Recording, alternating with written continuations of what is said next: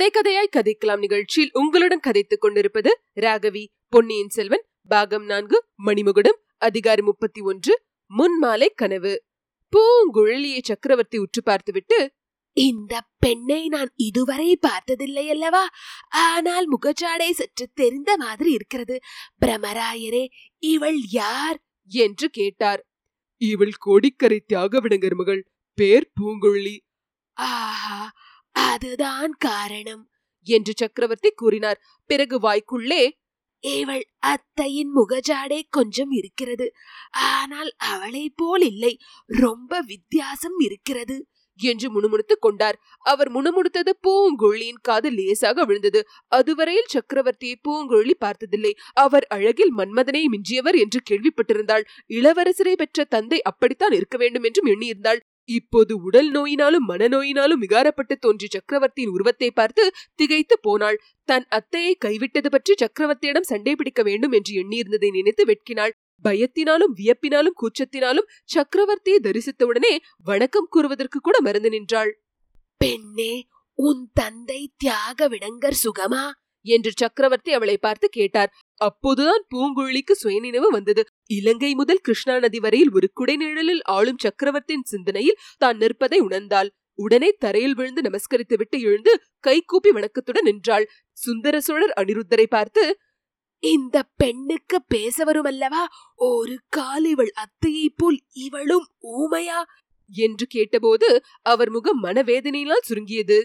சக்கரவர்த்தி இந்த பெண்ணுக்கு பேச தெரியும். ஒன்பது ஸ்திரீகள் பேசக்கூடியதை இவள் ஒருத்தியே பேசிவிடுவாள். தங்களை தரிசித்த அதிர்ச்சியினால் திகைத்து போய் இருக்கிறாள் என்றார் அனிருத்தர்.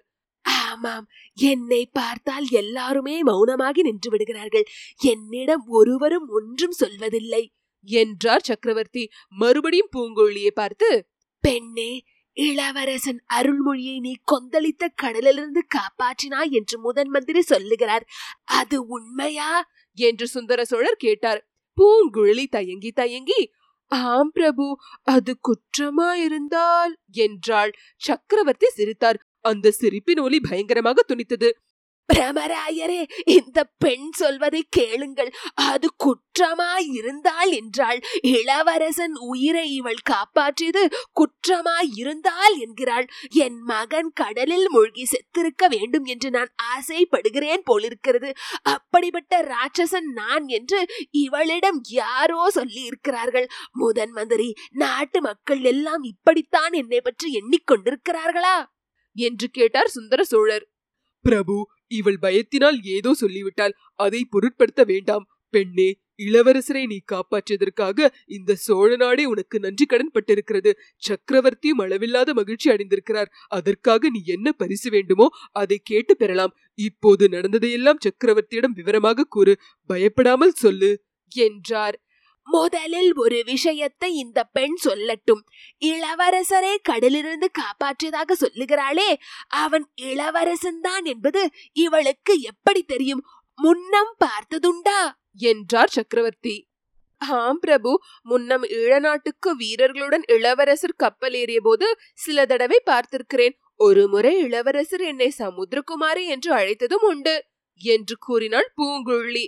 ஆஹா இந்த பெண்ணுக்கு இப்போதுதான் பேச்சு வருகிறது என்றார் சோழ சக்கரவர்த்தி. பின்னர் முதன் மந்திரி அடிக்கடி தூண்டி கேள்வி கேட்டதன் பேரில் பூங்குழலி வந்தியத்தேவனை இலங்கைக்கு அழைத்து சென்றதிலிருந்து இளவரசரை நாகைப்பட்டினத்தில் கொண்டு போய் விட்டது வரையில் எல்லாவற்றையும் கூறினாள். ஆனால் அனிருத்தர் எச்சரிக்கை செய்திருந்தபடியால் மந்தாகினியை பற்றி மட்டும் ஒன்றும் சொல்லவில்லை. எல்லாம் கேட்ட பின்னர் சக்கரவர்த்தி பெண்ணே சோழ குலத்துக்கு இணையில்லாத உதவி செய்திருக்கிறாய். அதற்கு ஈடாக உனக்கு செய்யக்கூடியது ஒன்றுமில்லை. ஆனால் ஒன்று கேட்கிறேன் சொல். கோடிக்கரையில் இளவரசரை கரை சேர்த்த பிறகு இங்கே ஏன் அழைத்து வரவில்லை? ஏன் நாகைப்பட்டணத்துக்கு அழைத்து போனாய்? என்றார். சுவாமி இளவரசர் கொடிய சுரத்தினால் நினைவு எழுந்திருந்தார். நாகைப்பட்டினம் புத்த விஹாரத்தில் நல்ல வைத்தியர்கள் இருக்கிறார்கள் என்று அங்கே அழைத்து போனோம். பிக்ஷுக்கள் இளவரசரிடம் மிக்க பக்தி உள்ளவர்கள் என்பது எங்களுக்கு தெரியும். இளவரசரை அந்த நிலையில் ஓடத்தில் தான் ஏற்றி போகலாமே தவிர குதிரை மேலோ வண்டியிலேயோ ஏற்றி அனுப்ப முடிந்திராது. அச்சமயம் கோடிக்கரையில் பழுவேட்டரர் இருந்தாரே அவரிடம் ஏன் தெரிவிக்கவில்லை?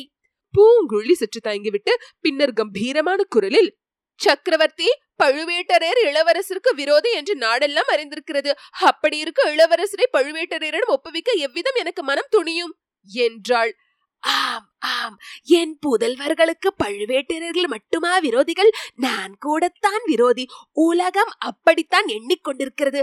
அது போகட்டும். முதன் மந்திரி நேற்று இங்கு அடித்த புயல் நாகைப்பட்டினத்தில் இன்னும் கடுமையாக இருந்திருக்குமே. இளவரசனுக்கு மறுபடியும் ஏதேனும் தீங்கு நேரிடாமல் இருக்க வேண்டுமே என்று என் நெஞ்சம் துடிக்கிறது. பிரபு சோழ நாடு அதிர்ஷ்டம் செய்த நாடு. இப்போது இந்நாட்டுக்கு மகத்தான நல்ல யோகம். ஆகையால் சோழ நாடு அதிர்ஷ்டம் செய்த நாடுதான். ஆனால் நான் துர்தஷ்டசாலியாயிற்றே. பிரமராயரே நான் கண்ணை மூடுவதற்குள் என் புதல்வர்களை ஒரு தடவை பார்க்க விரும்புகிறேன். ஐயா அப்படியெல்லாம் சொல்லாதீர்கள். இத்தகைய புதல்வர்களையும் புதல்விகளையும் பெற்ற தங்களைப் போன்ற பாகியசாலி யார்? இதோ இன்றைக்கே ஆட்களை அனுப்பி வைக்கிறேன். இளவரசரை பத்திரமாய் அழைத்து வருவதற்கு என் சீடன் திருமலையும் கூட அனுப்புகிறேன். என்றார் முதன்மந்திரி. அப்போதுதான் சக்கரவர்த்தி ஆழ்வார்க்கடியான் மீது தம் பார்வையை செலுத்தினார். ஆஹா இவன் இத்தனை நேரமும் இங்கே நிற்கிறானா? சின்ன பழுவேட்டரர் இவனை பற்றித்தானே சொன்னார். பழுவூர் அரண்மனை மதிலில் ஏறி குதித்தவன் இவன்தானே? பிரபு அதற்கு தகுந்த காரணம் இருக்கிறது. அதை பற்றி நாளைக்கு தெரியப்படுத்த அனுமதி கொடுங்கள். ஏற்கனவே மிக்க களைப்படைந்து விட்டீர்கள். என்றார் முதன் மந்திரி இச்சமயம் மலையமான் மகளும் குந்தவையும் வானத்தியும் சக்கரவர்த்தி அறைக்குள்ளே வந்தார்கள். முதன் மந்திரி இன்றைக்கு இத்துடன் நிறுத்திக் கொள்ளுங்கள். சக்கரவர்த்திக்கு அதிக களைப்பு உண்டாக கூடாது என்று வைத்தியர்கள் கண்டிப்பாக கட்டளையிட்டிருக்கிறார்கள் என்று மகாராணி கூறினாள். பின்னர் இந்த பெண் இனிமையாக பாடுவாளாமே ஒரு தேவார பாடல் பாட சொல்லுங்கள். சக்கரவர்த்திக்கு கானம் மிகவும் பிடிக்கும் என்றாள். ஆகட்டும் தாயே என் சீடன் கூட ஆழ்வார் பாசுரங்களை நன்றாய் பாடுவான் அவனையும் பாட சொல்லுகிறேன் என்றார் முதன் மந்திரி. பூங்குழலி கூற்றாயினவாறு விளக்ககிலீர் என்ற அப்பர் தேவாரத்தை பாடினாள். ஆழ்வார்க்கடியான் திருக்கண்டேன் பொன்மேனி கண்டேன் என்ற பாசுரத்தை பாடினான். பாடல் ஆரம்பித்ததும் சுந்தர சோழர் கண்களை மூடிக்கொண்டார். சிறிது நேரத்துக்கெல்லாம் அவர் முகத்தில் சாந்தியும் நிம்மதியும் காணப்பட்டன. மூச்சு நிதானமாகவும் ஒரே மாதிரியாகவும் வந்தது. நல்ல நித்திரையில் ஆழ்ந்து விட்டார் என்று தெரிந்தது. இருட்டுகிற சமயமாகிவிட்டபடியால் தாதிப்பெண் விளக்கேற்றிக் கொண்டு வந்து வைத்தாள். முதன் மந்திரி உள்ளிட்ட அனைவரும் அவ்வரையிலிருந்து வெளியேறினார்கள்.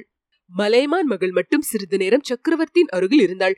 அடுத்த அறையின் வாசற்படியிலிருந்து குந்தவை அவளை பார்த்து ஏதோ சமிங்கை செய்யவே அவளும் எழுந்து சென்றாள். பின்னர் அந்த அறையில் மௌனம் குடிக்கொண்டது. சுந்தர சோழர் மூச்சுவிடும் சப்தம் மட்டும் லேசாக கேட்டுக் கொண்டிருந்தது. முதல் நாள் இரவு சற்றும் தூங்காத காரணத்தினால் களைத்து சோர்ந்திருந்தபடினாலும் பூங்குழியும் ஆழ்வார்க்கடியானும் பழைய தமிழ் பாசுரங்களின் இனிமையினாலும் சுந்தர சோழர் அந்த முன்மாலை நேரத்தில் நித்திரையில் ஆழ்ந்திருந்தார் என்றாலும் அவருடைய துயில் நினைவற்ற அமைதி குடிக்கொண்ட துயிலாக இல்லை. பழைய நினைவுகளும் புதிய நினைவுகளும் உண்மை நிகழ்ச்சிகளும் உள்ள கற்பனைகளும் கனவுகளாக உருவெடுத்து அவரை விதவிதமான விசித்திர அனுபவங்களுக்கு உள்ளாக்கின. அமைதி குடிக்கொண்டிருந்த நீலக்கடலில் அவரும் பூங்குழலியும் படகில் போய்க் கொண்டிருந்தார்கள். பூங்குழலி படகை தள்ளிக்கொண்டே கடலின் ஓங்கார ஸ்ருதிக்கு இசைய ஒரு கீதம் பாடிக் கொண்டிருந்தாள். சோர்வு கொள்ளாதே மனமே உன் ஆர்வமெல்லாம் ஒரு நாள் பூரணமாகும். காரிருள் சூழ்ந்த நீளிரவின் பின்னர் காலை மலர்தலும் கண்டனை என்றோ தாரணி உயிர்க்கும் தாமரை சீலிற்கும் அழிக்குலம் கழிக்கும் அருணனும் மோதிப்பான் அழிக்குலம் கழிக்கும் அருணனும் மோதிப்பான். இந்த கீதத்தை கேட்டு சுந்தர சோழர் புலகாங்கிதம் அடைந்தார். அவருடைய உள்ளத்தில் குடிக்கொண்டிருந்த சோர்வு நீங்கி உற்சாகம் ததும்பியது. இன்னும் பாடு இன்னும் பாடு என்று பூங்குழலி தூண்டிக் கொண்டிருந்தார். ஆழ்கடலில் மிதந்து படகு போய்கொண்டே இருந்தது. திடீரென்று இருள் சூழ்ந்தது. பெருங்காற்றடிக்க தொடங்கியது. சற்று முன் அமைதியாக இருந்த கடலில் மலைமலையாக அலைகள் எழுந்து விழுந்தன. தொட்டில் ஆடுவது போல் சற்று முன்னால் ஆடிக்கொண்டிருந்த படகு இப்போது மேகமண்டலத்தை எட்டியும் அதல பாதாளத்தில் விழுந்தும் தத்தளித்தது. படகில் இருந்த பாய்மரங்களின் பாய்கள் சுக்கு நூறாக கிழிந்து காற்றில் அடித்துக்கொண்டு போகப்பட்டன. ஆயினும் படகு மட்டும் கவிழாமல் எப்படியோ சமாளித்துக் கொண்டிருந்தது. அப்போதெல்லாம் பூங்குழலியின் படகுவிடும் திறத்தை சுந்தர சோழ சக்கரவர்த்தி வியந்து மகிழ்ந்து கொண்டிருந்தார். காற்று வந்த வேகத்தைப் போலவே சட்டென்று நின்றது. கடலில் கொந்தளிப்பு வர வர குறைந்தது. மீண்டும் பழையபடி அமைதி ஏற்பட்டது. கீழ் திசையில் வான்முகட்டில் அருணோதயத்துக்கு அறிகுறி தென்பட்டது. சிறிது நேரத்துக்கெல்லாம் தங்க சூரியன் உதயமானான். கடலின் நீரும் பொன்வண்ணம் பெற்று தகதகமாக திகழ்ந்தது. சற்று நேரத்தில் பசுமையான தென்னந்தோப்புகள் சூழ்ந்த தீவுகள் சில தென்பட்டன. அத்தீவுகளிலிருந்து புள்ளினங்கள் மதுர மதுரமான குரல்களில் இசைந்த கீதங்கள் எழுந்தன. ஈழ நாட்டின் கரையோரமுள்ள தீவுகள் அவை என்பதை சுந்தர சோழர் உணர்ந்து கொண்டார். அவற்றில் ஒரு தீவிலேதான் முந்தை பிறவியில் அவர் மந்தாகினியை சந்தித்தார் என்பது நினைவு வந்தது. அந்த தீவின் பேரில் பார்வையை செலுத்திக் கொண்டே பூங்குழலி கடைசியில் என்னை சொர்க்கலோகத்துக்கே கொண்டு வந்து சேர்த்து விட்டாயல்லவா? உனக்கு நான் எவ்விதத்தில் நன்றி செலுத்தப் போகிறேன்? என்றார். பூங்குழலி மறுமொழி சொல்லாதது கண்டு அவள் பக்கம் திரும்பி பார்த்தார். அப்படியே ஸ்தம்பித்து விட்டார். ஏனெனில் படகில் இன்னொரு பக்கத்தில் இருந்தவள் பூங்குழலி இல்லை. அவள் மந்தாகினி. முப்பது ஆண்டுகளுக்கு முன்னர் எப்படி இருந்தாளோ அப்படியே இன்றும் இருந்தாள். சில நிமிஷ நேரம் திகைத்திருந்து விட்டு மந்தாகினி நீதானா? பூங்குழலி மாதிரி மாற்றுருவம் கொண்டு என்னை அழைத்து வந்தவள் நீதானா? என்றார். தாம் பேசுவது அவளுக்கு காது கேளாது என்பது நினைவு வந்தது. ஆயினும் உதடுகளின் அசைவிலிருந்து அவர் சொல்லுவது இன்னவென்பதை அறிந்து கொண்டவள் போல் மந்தாகினி புன்னகை புரிவதை கண்டார். அவள் அருகில் நெருங்கி செல்வதற்காக எழுந்து செல்ல முயன்றார். ஆனால் அவரால் எழுந்திருக்க முடியவில்லை. தம் கால்கள் பயனற்று போயின என்பது நினைவு வந்தது. மந்தாகினி நான் நோயாளியாய் போய்விட்டேன். உன்னிடம் என்னால் வர முடியவில்லை நீதான் என் அருகில் வர வேண்டும் இதோ பார் மந்தாகினி இனி ஒரு தடவை மூன்று உலகத்துக்கும் சக்கரவர்த்தியாக முடிசூட்டுவதாய் என்னை யாரேனும் அழைத்தாலும் நான் உன்னை விட்டு போக மாட்டேன். இந்த ஈழ நாட்டுக்கு அருகில் உள்ள தீவுகளுக்கு நாம் போக வேண்டாம். இங்கே யாராவது வந்து கொண்டே இருப்பார்கள். படகை நடுக்கடலில் விடு. வெகு தூரம் தொலை தூரம் ஏழு கடல்களையும் தாண்டி சென்று அப்பாலுள்ள தீவுகளுக்கு நாம் போய்விடுவோம் என்றார் சுந்தர சோழர். அவர் கூறியதையெல்லாம் தெரிந்து கொண்டவள் போல் மந்தாகினி புன்னகை புரிந்தாள். காவேரி நதியில் ராஜஹம்சத்தை போல் அலங்கரித்த சிங்கார படகில் சுந்தர சோழ சக்கரவர்த்தியும் அவருடைய பட்டத்து ராணியும் குழந்தைகளும் உல்லாச பிரயாணம் செய்து கொண்டிருந்தார்கள். கான வித்தையில் தேர்ந்தவள் பாடிக்கொண்டிருந்தாள் சுந்தர சோழர் கான இன்பத்தில் மெய்மறந்து கண்களை மூடிக்கொண்டிருந்தார் திடீரென்று ஐயோ ஐயோ! என்ற குரலை கேட்டு கண் விழித்து பார்த்தார். குழந்தையை காணும் அருள்மொழியை காணும். என்று பல குரல்கள் முறையிட்டன. சுந்தர சோழர் பரபரப்புடன் சுற்றும் முற்றும் பார்த்தார். காவேரியின் வெள்ளத்தில் அவருடைய செல்வ குழந்தையான அருள்மொழியை யாரோ ஒரு ஸ்திரீ கையினால் பிடித்துக்கொண்டு தண்ணீரில் அமுக்கி கொல்ல முயன்று கொண்டிருந்தாள். சொல்ல முடியாத பயங்கரத்தை அடைந்த சுந்தர சோழர் காவேரி வெள்ளத்தில் குதிக்க எண்ணினார். அச்சமயம் அந்த ஸ்திரீயின் முகம் அவருக்கு தெரிந்தது. அது விகாரத்தை அடைந்த மந்தாகினின் முகம் என்பதை அறிந்து கொண்டார். உடனே அவருடைய உடல் ஜீவசக்தி அற்ற ஜடப்பொருளைப் போல் ஆயிற்று. தண்ணீரில் குதிக்கப் போனவர் படகிலேயே தடார் என்று விழுந்தார். படகிலே விழுந்த அதிர்ச்சியினாலேதானோ என்னமோ சுந்தர சோழர் துயிலும் கனவும் ஒரே காலத்தில் நீங்க பெற்றார். புயல் மழை காரணமாக வழக்கத்தை விட குளிர்ச்சி மிகுந்திருந்த அவ்வேளையில் அவருடைய தேகமெல்லாம் வியர்த்திருந்தது இவ்வளவு நேரமும் கண்ட தோற்றங்கள் எல்லாம் கனவில் கண்டவை என்பதை உணர்ந்தபோது அவருடைய நெஞ்சத்திலிருந்து ஒரு பெரும் பாரத்தை எடுத்தது போன்ற ஆறுதல் ஏற்பட்டது. எதிரே பார்த்தார். அறையில் ஒருவரும் இருக்கவில்லை. தீபம் மட்டும் எரிந்து கொண்டிருந்தது. தாம் தூங்கிவிட்டபடியால் பக்கத்து அறையில் இருக்கிறார்கள் போலும் கையை தட்டி அழைக்கலாமா என்று எண்ணினார். சற்று போகட்டும். கனவு தோற்றத்தின் அதிர்ச்சிகள் நீங்கட்டும் என்று எண்ணிக்கொண்டார். அப்போது மேல்மச்சிலிருந்து ஏதோ மிக மெல்லிய சப்தம் கேட்டது. அது என்னவா இருக்கும்? முகத்தை சிறிதளவு திருப்பி சப்தம் வந்த திக்கை நோக்கினார். மேல்மச்சில் தூணை பிடித்துக்கொண்டு விளிம்பின் வழியாக ஓர் உருவம் இறங்கி வருவது போல தோன்றியது. இத்துடன் அதிகாரம் முப்பத்தி ஒன்று முற்றிற்று.